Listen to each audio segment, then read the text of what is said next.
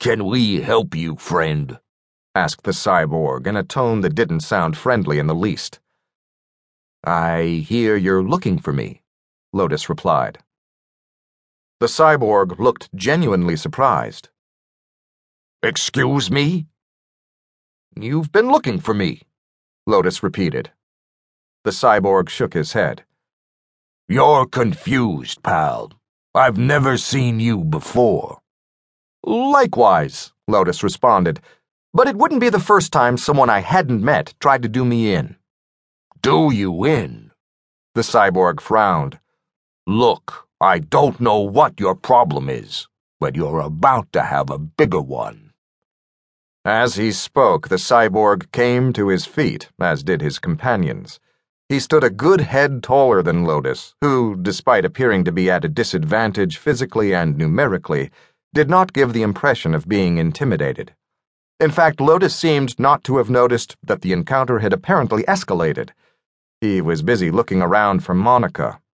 He was getting the impression that the cyborg was being sincere and wanted her to verify that this was indeed the man who had hired her. Hey! the cyborg shouted. I'm talking to you! With his metal arm, the man grabbed Lotus by the neck and hoisted him off the ground. Lotus brought his hands up and got a grip on his assailant's wrist with both of them. At the same time, almost like an acrobat, he lifted his legs and locked his feet behind the man's head. Then he flung his body in a twisting motion. The angle and momentum of Lotus's spin forced the cyborg's head down while simultaneously causing the man to loosen his grip on Lotus's neck.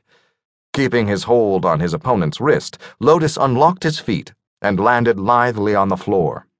He then delivered a savage kick to the cyborg's exposed rib cage. With the average person, Lotus's actions would have at least fractured some ribs, if not shattered them. The cyborg, however, only took a few shambling steps back, indicating that his metallic parts included more than just his arm. He rubbed the spot where he'd been kicked gingerly and then smiled. At the same time, his three companions moved to surround Lotus. That's enough of that, a firm voice announced. Lotus glanced around to find a squad of soldiers marching in, weapons drawn. They surrounded him and the four men he'd been about to fight. All five of them silently raised their hands in the air as the other patrons in the bar began to inconspicuously leave. One of the soldiers wore the rank of major and had apparently been the one who had spoken. As interesting as it would be to let this little scenario play out, said the major, my orders are to make sure nothing. The major's voice trailed off, and he seemed to be staring at something over Lotus's shoulder, an area where Lotus could see the beginnings of a strange sound and light show with his peripheral vision. Before he could turn in that direction, there was a brilliant flash that made almost everyone in the bar close their eyes reflexively in response to the brightness. Lotus's vision cleared a moment later, and when he looked at the area that had been the origin of the illumination, he saw something that made him blink.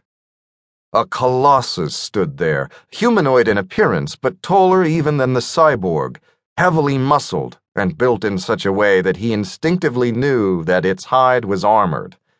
Something about it set off alarm bells in his brain, as if the thing radiated menace. As if to confirm this suspicion, he heard a voice at the same time, firm yet ethereal, like something out of a dream, but only in his head. Obsidian, the voice said. Kill.